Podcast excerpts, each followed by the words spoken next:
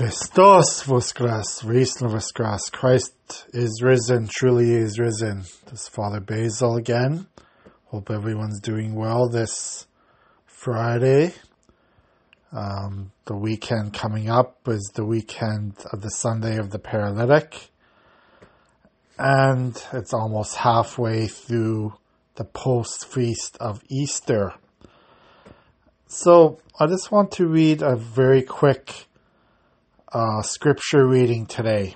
This comes from Luke, and this is what it says.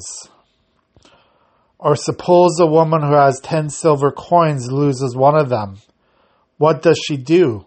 She lights a lamp, sweeps her house, and looks carefully everywhere until she finds it.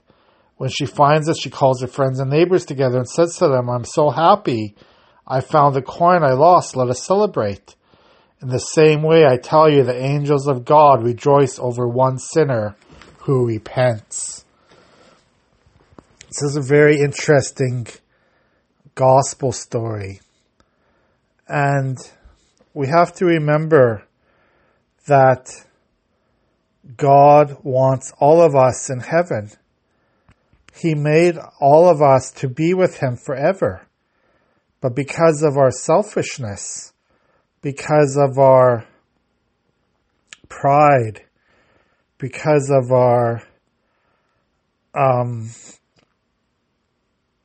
this disobedience to Him, we often lose the opportunity to live in the heavenly kingdom forever and ever. So, God, Jesus, the Son of God, came down into this world to die on the cross for our salvation, to give us that second chance, to give us that chance again to be with Him in the eternal kingdom of heaven. But we have to repent constantly. We have to repent and ask for God's forgiveness all the time we always have to ask for God's forgiveness. We can't say that, you know, um, well, you know, God's, God's merciful and, and it doesn't matter what I do. Um, he's going to forgive me no matter what. But we have to ask for forgiveness. We have to ask for his mercy. We have to show God that we are prepared to turn our lives around, to not sin again, to not do anything against God's will in our life. This is what we have to do constantly. So yes, God forgives us. God has mercy on us, but we have to accept His love in our life.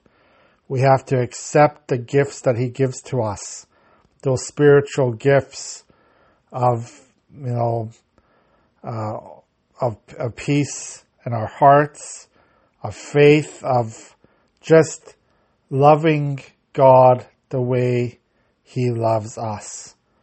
We have to accept that gift from God. If we reject God's gift, then we are rejecting the kingdom of heaven. See?